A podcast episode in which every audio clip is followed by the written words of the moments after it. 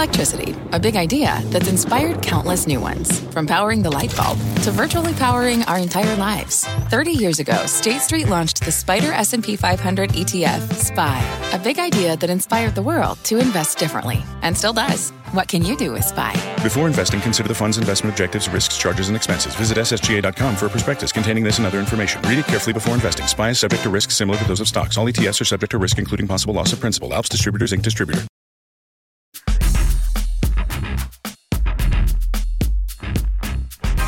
Travel and tourism is a huge, multi billion dollar global industry, and like everything else, it's being affected by technology. Uh, today on Fortt Knox, I sit down with the top guy at one of the top companies in that space. Arnold Donald is the CEO of Carnival Corporation.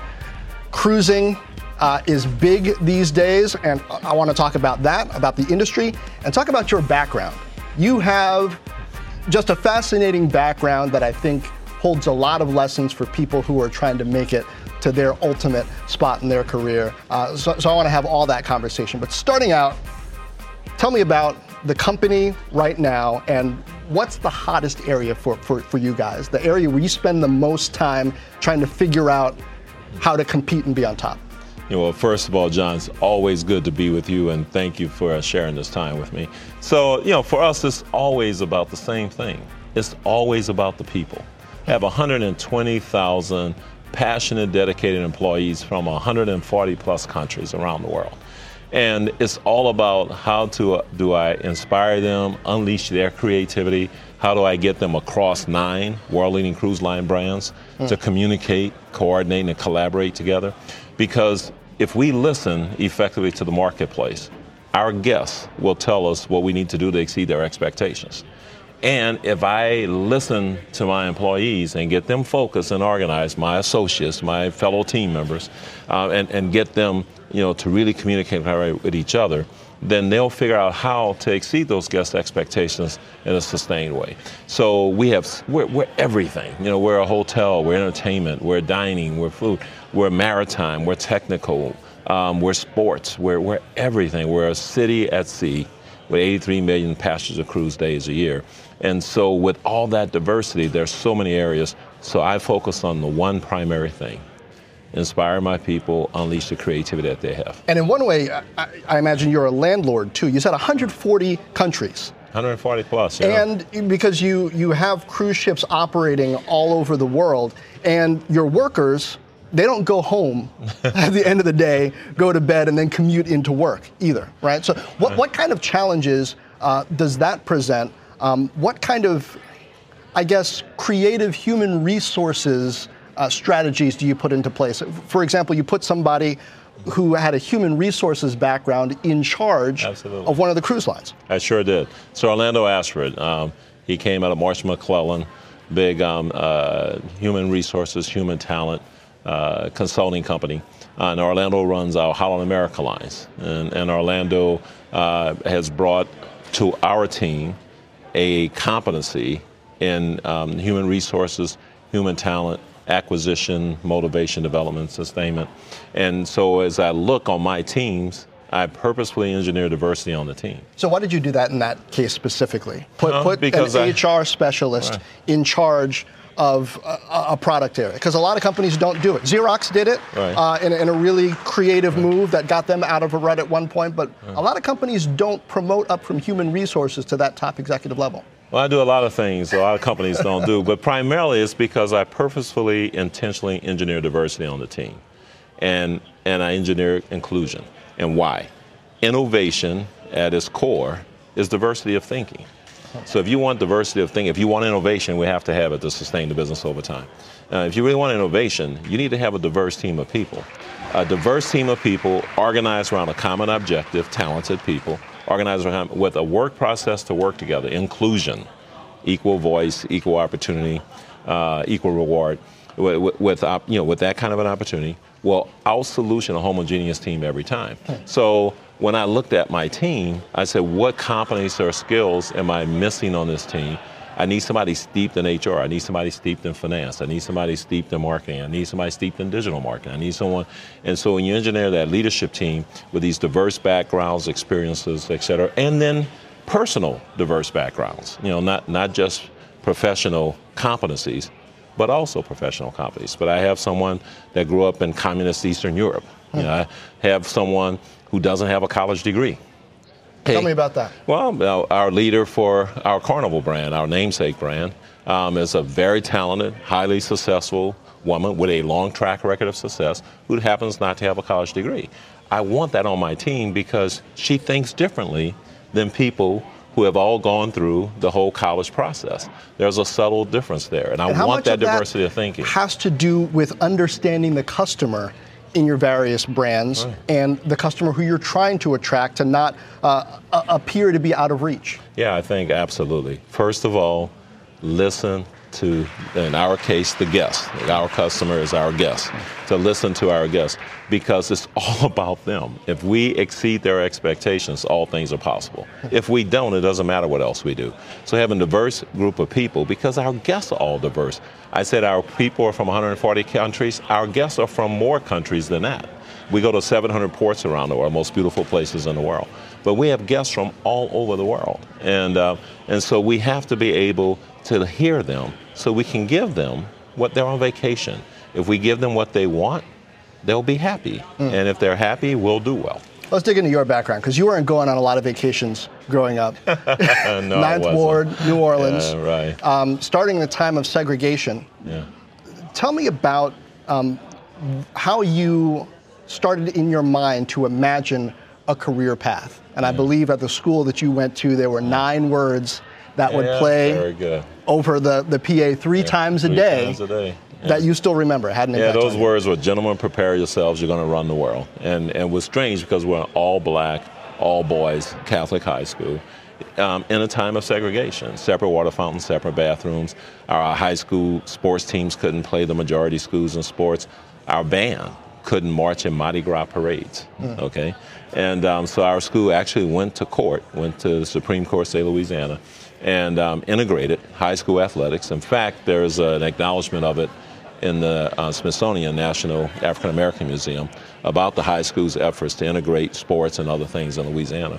And so it was very empowering because even though I grew up during that time, it was also a time of change. It was the late right. 60s, and we had great leaders Martin Luther King, John F. Kennedy, Malcolm X. You know, so things were in a sea of change. So, and now school was reinforcing forget what society is telling you, forget that you can't do, you are less than, forget all that you can do anything you want to do. You can be anything you want to be if you prepare. Vince Lombardi was an old quote from Vince Lombardi. It's not the will to win, it's the will to prepare to win. Hmm. And so the idea is, you know, if you know what you want to do and you prepare, you have the discipline to prepare, you can do anything you want to do. And so they instilled that in us and, and they lived it. I mean, we had national debate, national debate team champions, national math contest championship teams the band was one of the best bands in the South. It's still a Mardi Gras icon now. uh, the sports teams were unbeaten, basketball, football, etc. Uh, and so all of that, you know, they reinforced it with actual results. So we bought into it. So at junior in high school, I decided I was going to be a general manager in a Fortune 50 science-based global company. That's very specific. Exactly. For a junior in high school. Absolutely. Even a very sharp one. Yeah. How, how did how did you settle on that very specific target? Was there a person who you looked at and said, I want to pursue something like that, like they did? Was there a teacher who helped you to? How, do you, uh, you know, nobody in my family was in business or anything. So, uh, two answers to that question. One is, I have no idea how I arrived at that. And two is, I had no idea what it was when I said it because there was no way I could really comprehend it. But what happened was I read a lot. And even as a little kid, I did a lot of reading and stuff. And so I'm sure it was accumulation of reading and then I'm sure that, you know, the administrators and faculty at the school, you know, put thoughts in my head and they brainwashed me into thinking I wanted to do that. But the important thing is, I then mapped out a plan to do it. And I prepared to do it and I executed the plan. At age 32, I was a general manager, I was a vice president in a science based Monsanto company, global, mm-hmm. you know, Fortune 100, 150, you know, um, uh, company and, and I achieved it at the age of 30. But I mapped out the plan and I executed the plan. And uh, I'm not saying people should live their life that way. It's how I did mine, and it worked for me. the statistics show that the best uh, predictor of success for students. Uh, and, and the level of education they'll attain is parental education level. but there are all kinds of exceptions to Yes. that. When you look at immigrant communities, when you look at the black community that came up, you know, during that time period. Yeah. Uh, My mom uh, was, you know, ended up going to graduate school at, at Pratt Institute Oh, wow. after doing undergrad uh, at, at Memphis State. Her mom didn't finish high school. Right. Right. What does that tell us about how we prepare children today for the challenges of tomorrow? The importance of mindset versus just demographics. It's all about mindset. You know, my parents, neither one had the opportunity to do more. You know, my mom and dad had eighth grade educations. My father, in fact, uh, they both grew up in a little town, Comet, Louisiana. And when he was growing up, he had no school to go to. Education stopped him at eighth grade because there was nowhere for a black kid to go to school. Um, and my mom was in a similar, she was eight years younger, but a similar situation. And so they didn't have, you know, big educations, but they believed in education. And they believed that their children could have a much better life if they had one. And they insisted, I'm the baby of the family, I'm the baby, God love me. There's, there's five of us um, by birth, and um, all of my siblings went to college. Um, several of them got, you know, graduate degrees and so on. Although my mom and dad didn't even have high school degrees, and so it is a mindset. And um, but that's not, you know, it's not average maybe, but it's not unique.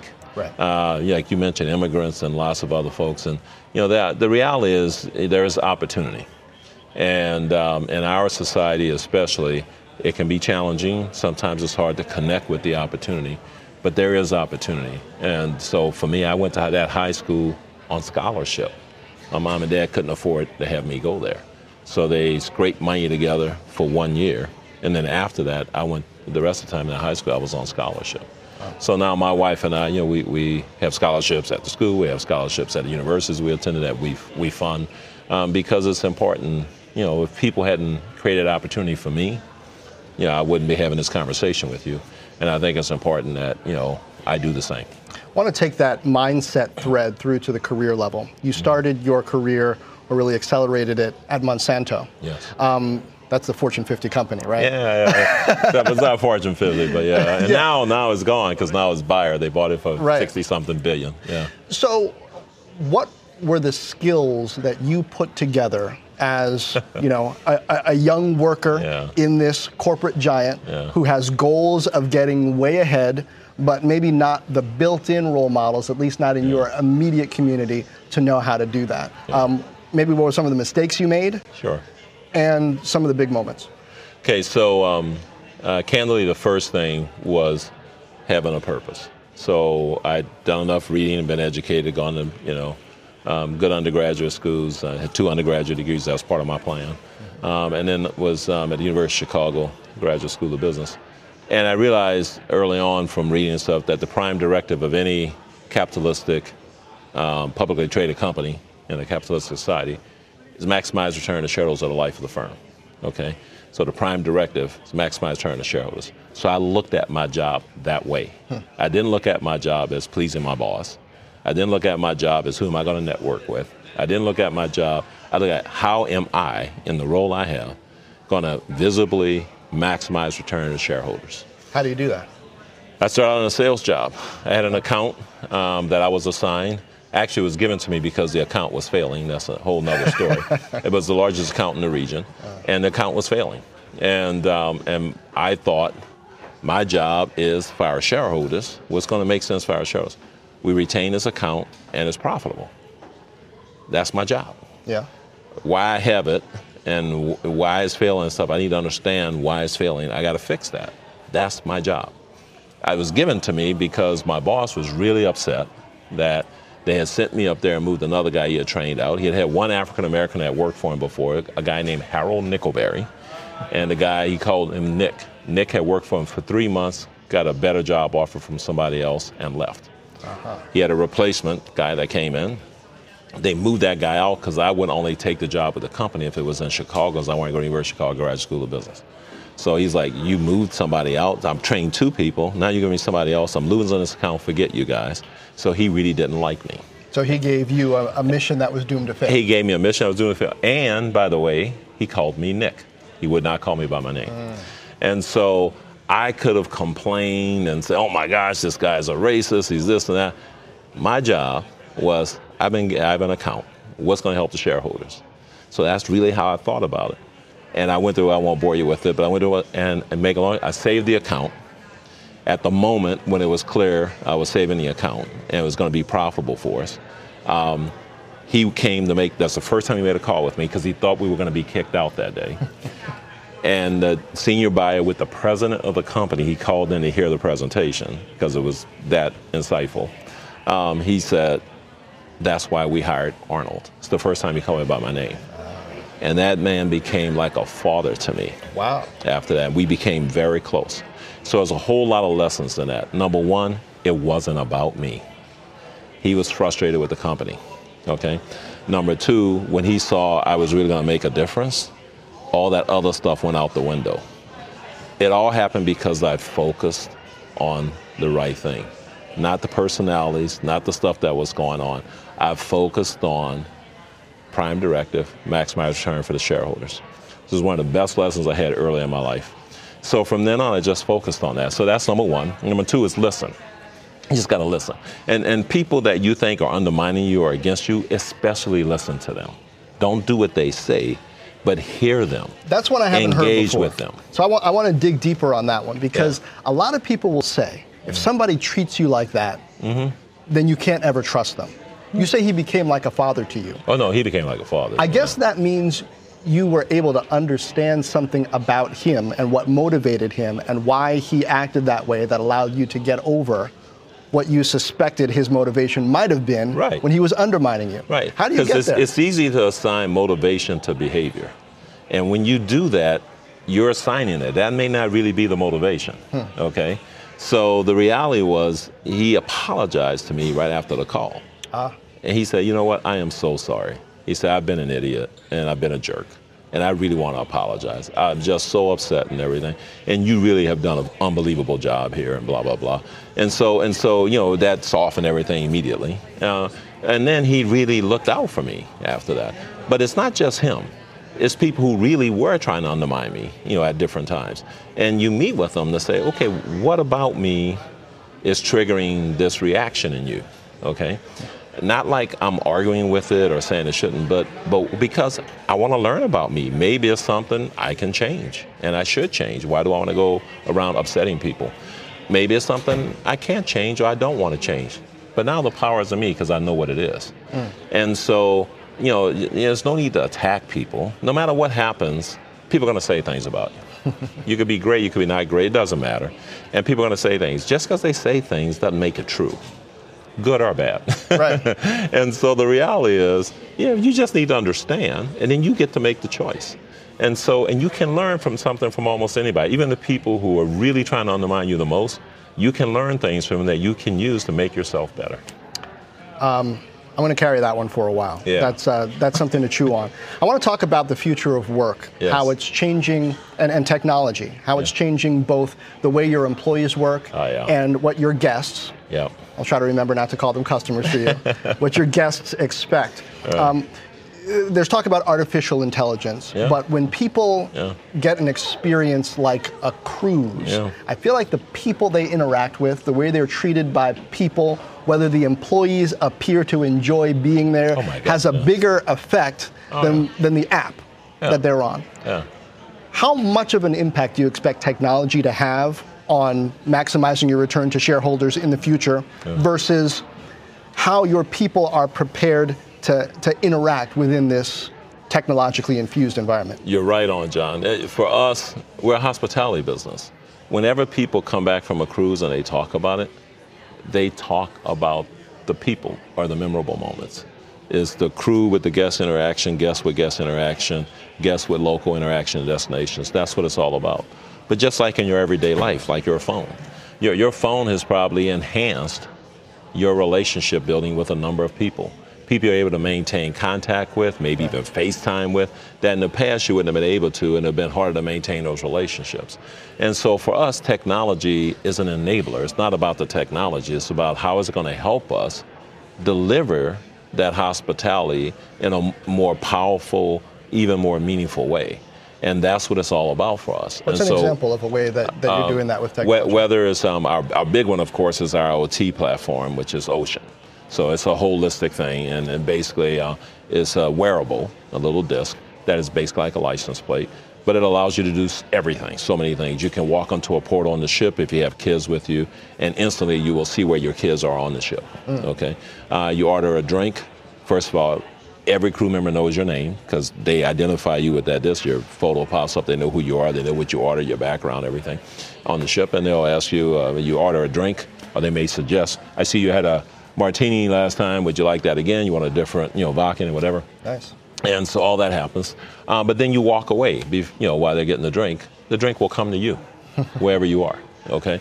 So all of that is just to make the experience personalized for you, and it's to enhance our crew's ability to deliver, you know, beyond your expectation, service and hospitality. And, and that's what it's all about. So the technologies incorporate artificial intelligence and machine learning. They want to become predictive. They want to have the crew to be able to say, oh, I see you're still engaged in conversation this morning here at breakfast. You had a yoga class scheduled in five minutes. Would you like us to um, uh, cancel that for you, or you still would like to make it? To make your experience as complete as possible. And then from the track of what you've done that week, say, I see you've frequently gone to these different types of shows. I want you to know we have a special show coming up tomorrow night. You might be interested. Okay. Okay. And and so that's the value of the technology. It just allows you to deliver more of what you want to deliver as a human being to another human being. Sometimes there's a disconnect between the ideas people who have an idea about what technology can do Right. and the technical people who might spend a little bit too much time in front of the screen and maybe not understand what the guest wants. Right. But you can find people who, who bridge that. When you're looking for, you know, a, a chief information officer, a CIO, a CTO, Yeah. for an industry like yours, which is so high touch, Yeah. what are the skills that you're looking for? What would you suggest that uh, technical people who want to operate in that kind of role in the future, what skills they need to build up? ability to listen and ability to observe.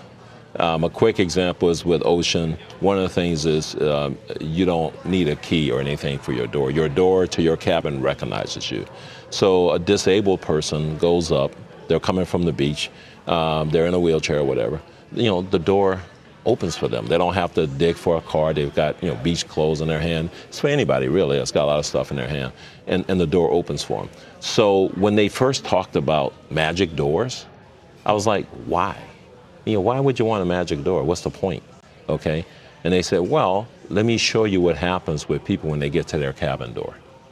They've got beach blankets. They've got this. The person in, in the in the cart, you know, uh, if they're disabled a bit, or you know, all that, and then they show you what happens, and you realize, wow, if if that door actually did, you know, open where all they have to do is push it a little bit and it opens, that really would make a change in the quality of their experience.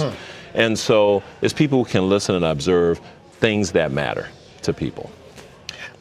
How do you handle, and this comes from a question uh, that Cheryl sent in who's, who's viewing, how do you handle nerves? People who are going on a cruise for the first time, they might be nervous. Uh-huh. They saw news stories years ago, but, but that, they associate that w- w- with cruise. Uh, Are there things that you put in place for their experience? Are there things that you would recommend they do ahead of time if they've already booked? Yeah. I think if someone's already booked, they're going to be well taken care of because we have so many navigators and welcomers, uh, and then they're going to meet so many other people who have cruised multiple times. Uh, there. So if they're if they've gotten to that point, they're going to be okay. Um, it's the people that hear the myths and are afraid to book. Those are the ones where we have the greater challenge So to what do you get them to really understand. Well, you know, as you know, we have our own digital network. We have, you know, five TV shows here in the States and two on ABC, one on NBC, one on Telemundo, one on Univision. And we've got two shows in the UK, ITV, et cetera. So, you know, we try to soften the beachhead by communicating crews in, in different ways. Um, but basically, what we try to do is make sure the travel professionals, you know, are equipped to be able to talk people through the typical myths about I'm going to get seasick. I'm worried that it's a disease, you know, uh, a petri dish. I'm worried, you know, and uh, because there's none of those things. Now it's possible somebody could get seasick, but not, you know, the vast majority of people, the ships are large. There's so many easy, you know, accommodating things you can do to make sure you, you don't get seasick, even if you happen to be hypersensitive. But people don't know that. And so they need others that they trust, whether it's a travel professional or someone else who's cruised, um, to share that with them. We even have one blogger um, that put out a thing that they were really worried, and so they showed all the stuff they brought for seasickness, and they did a whole thing. They put it into a rap actually, and and they and they show at the end that they had all the stuff because they didn't need it, and and they get car sick on long car trips and stuff. Right. Say I just didn't need it, and so you know there's no guarantee. But even if you feel it, we have doctors right on board, and there's easy things to do. So uh, that's more the challenge. But once they're there, there's so many people to assist. You know, our helpful crew, um, other guests who have sailed before, um, it's, it, they'll they'll be fine. And I, I can attest, I went on a cruise a couple years ago for the first time, and uh, great experience. Um, w- would definitely do it again. the fact you. that you can jump off in so many places, and Places, get, yeah. it's fantastic. Arnold, It's the one destination I'll take you everywhere. thanks for joining me out. Fort John, it's a been great. pleasure, man. Thank you very it. much. I'm Jon Fortt from CNBC, and this has been Fortt Knox Rich Ideas and Powerful People. Subscribe wherever fine podcasts are distributed. Check out the reviews on iTunes. Leave me a note. Also, subscribe to the Fortt Knox channel on YouTube, F O R T T K N O X dot com slash YouTube. As a matter of fact, you can go to YouTube now and see video of this conversation. Or you can go to the CNBC apps on Apple TV or Amazon Fire TV and find Fortt Knox in the featured area. And if that's not enough, follow me, Jon Fortt, on Facebook and Twitter. Weigh in on the issues we discussed here. And on LinkedIn, follow me and subscribe to the Fortt Knox series. Meanwhile, share this, tell a friend, drop me a note on LinkedIn, Facebook, Twitter, YouTube, or forttknox.com. And as always, thank you for lending an ear.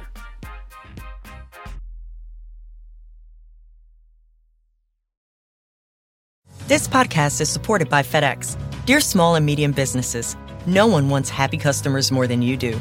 That's why FedEx offers you picture proof of delivery, packageless and paperless returns, as well as weekend home delivery to 98% of the U.S. on Saturday and 50% on Sunday. See the FedEx service guide for delivery information. FedEx Ground service is also faster to more locations than UPS Ground. See what FedEx can do for your business. Absolutely, positively FedEx.